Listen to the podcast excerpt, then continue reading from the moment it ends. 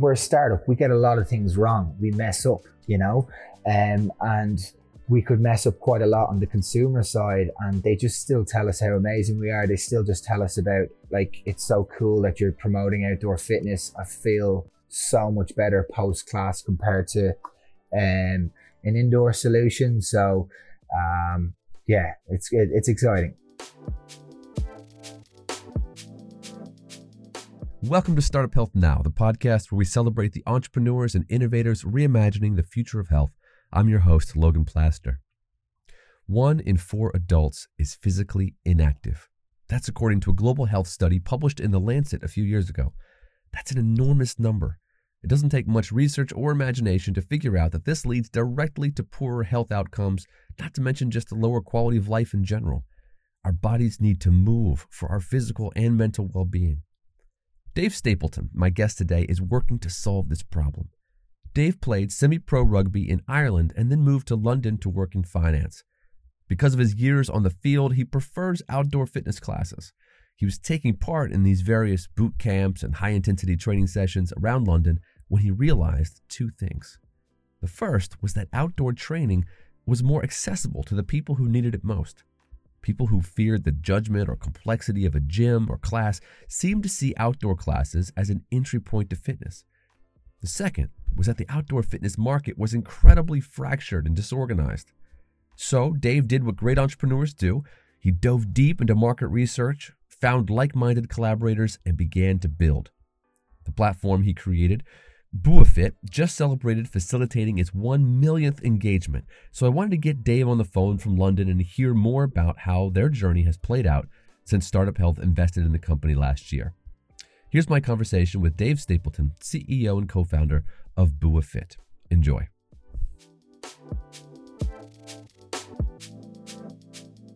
Dave, awesome to be with you and look forward to hearing what you're what you're working on and where you're going next. Awesome, Logan. Thanks for having me. So I loved learning about BuaFit last year, really interested in what you're building in the fitness space. But I want to start by kind of playing the devil's advocate. Uh, why does the world need another fitness app, another fitness health tech startup?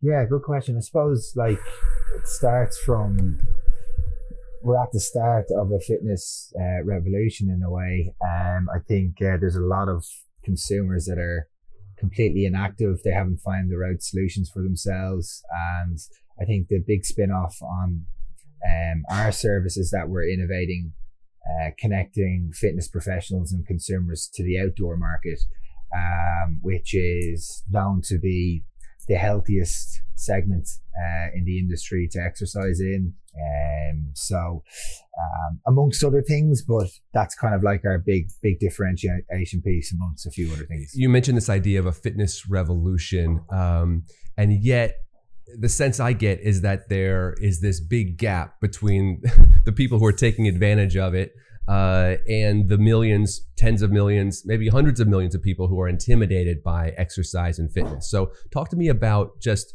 that spectrum.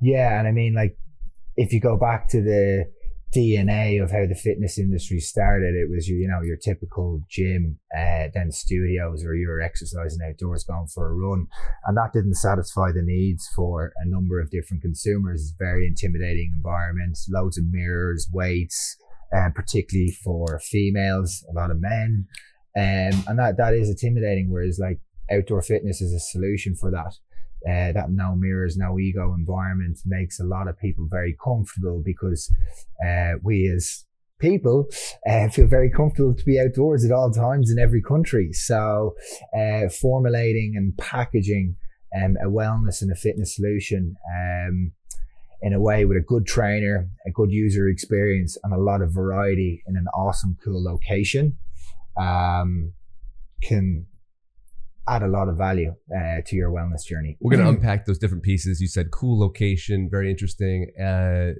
the idea of being a stepping stone for folks.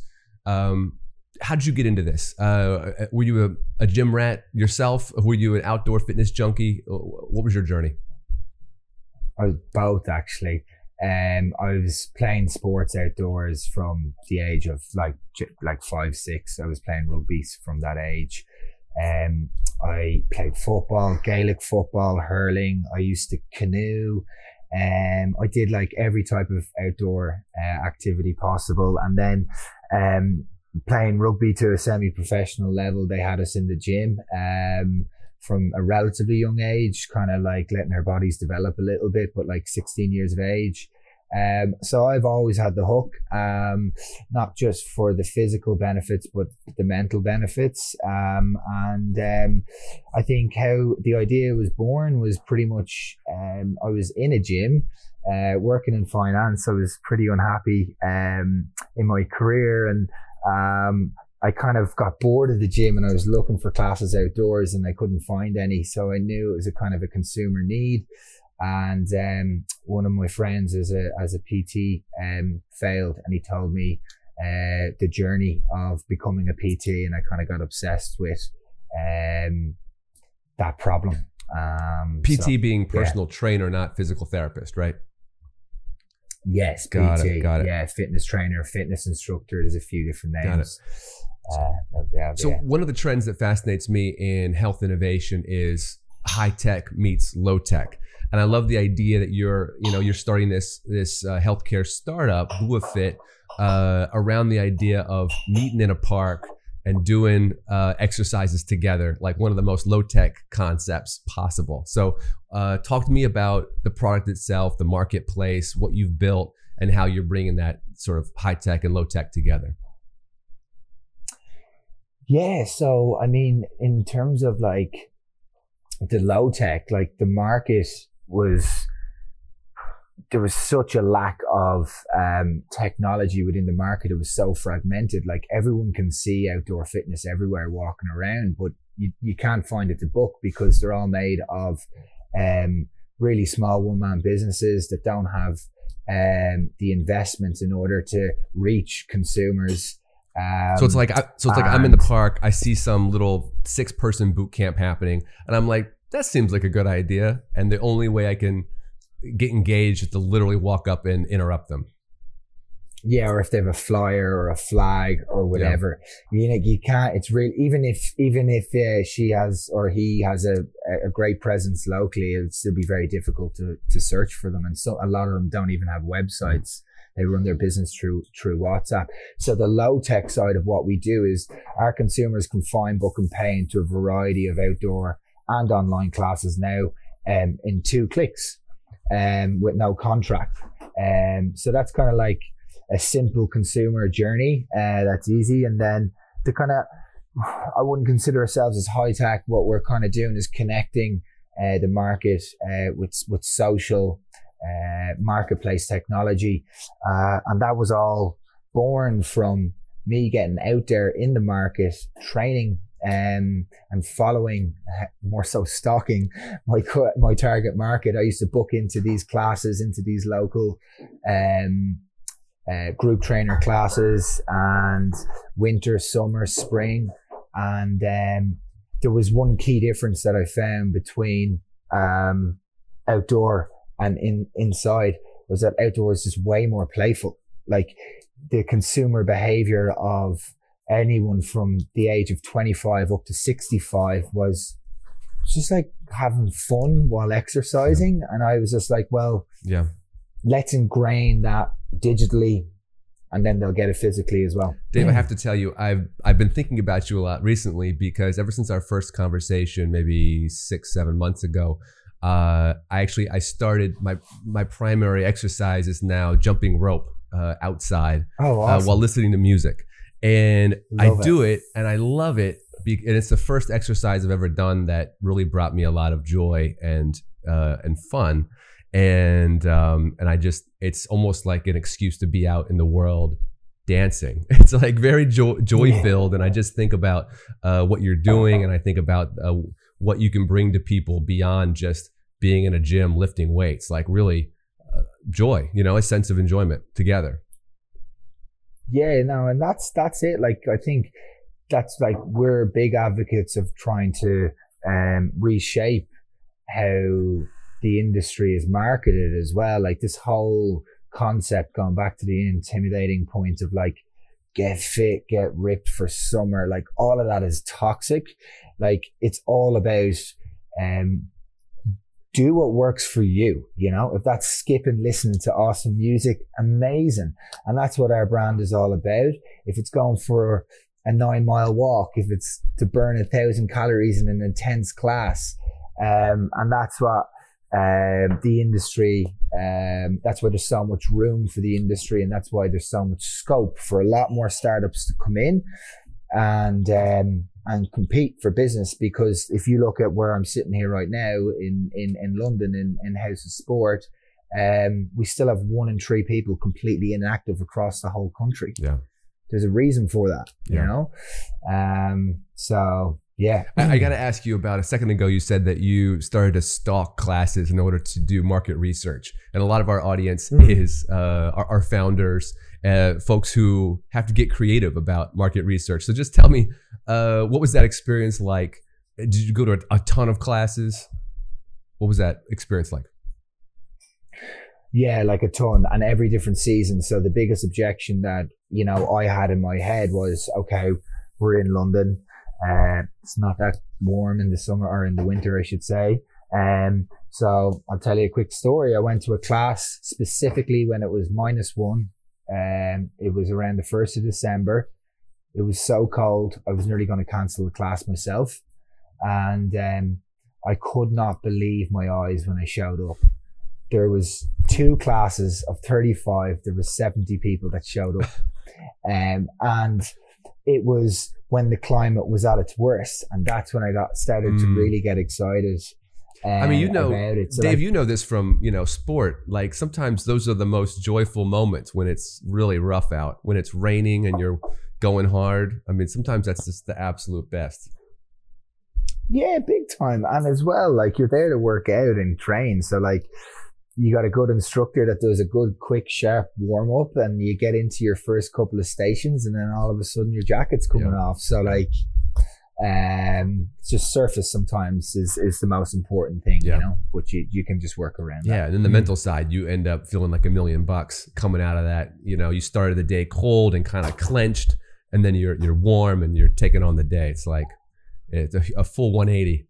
So yeah part of the reason why we're having this call is because you reached an exciting milestone. I believe you had your one millionth engagement on the platform, uh, and so I want to hear about that. And I really, I want to hear kind of what goes into that number, and then kind of what are some of the strategies that you use to get that kind of engagement? Because a lot of startups uh, would kill for that.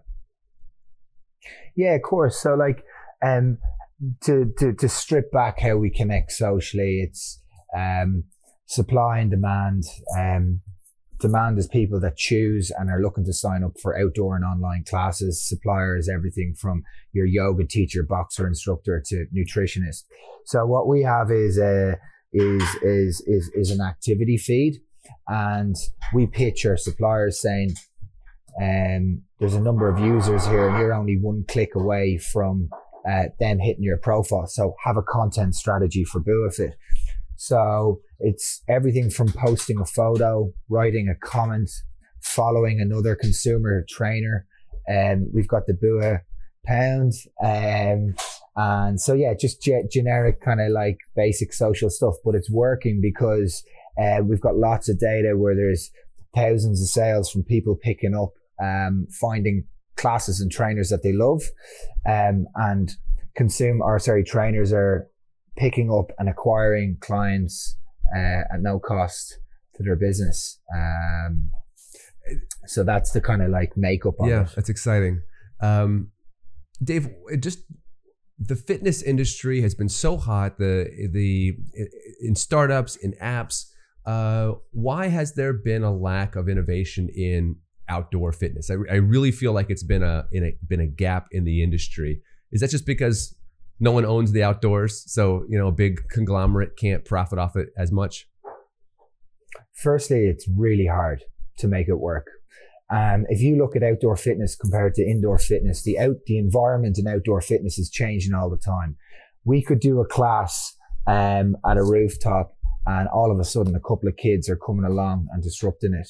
We could do, we've had instances where we're doing a yoga class in the park at 10 o'clock in the morning and the next thing there's a dog fight right beside it. The, do, the, do, the doors close in indoor fitness and that's yeah. it. The experience is set. So it's actually a really hard. There's been a couple of companies that have attempted to do what we're doing and have failed, um, which is the first thing. Um, and, um, like really the economics of connecting is very difficult as well because bringing it back to the environment, uh, Mary and Paddy, um, when it's light drizzle and not that cold, um, will want to go, but then there could be three or four other consumers that won't. So it's actually a messier Got business it. to make work, uh, which is an advantage for us because we've got lots of traction that we're we're really onto something. Um, and yeah, that's the exciting bit. Um, you, you, mentioned earlier the role of securing cool locations for working out. So it's not just about showing mm. up at a little patch of grass. Uh, tell me what you've done there and kind of why you think that's important.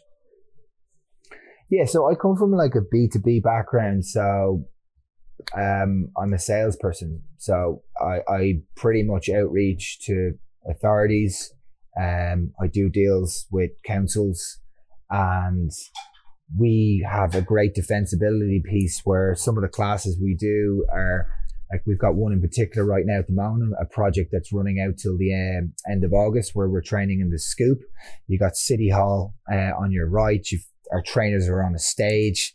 It's all these awesome steps. Um, and then you're overlooking the city and Tower Bridge.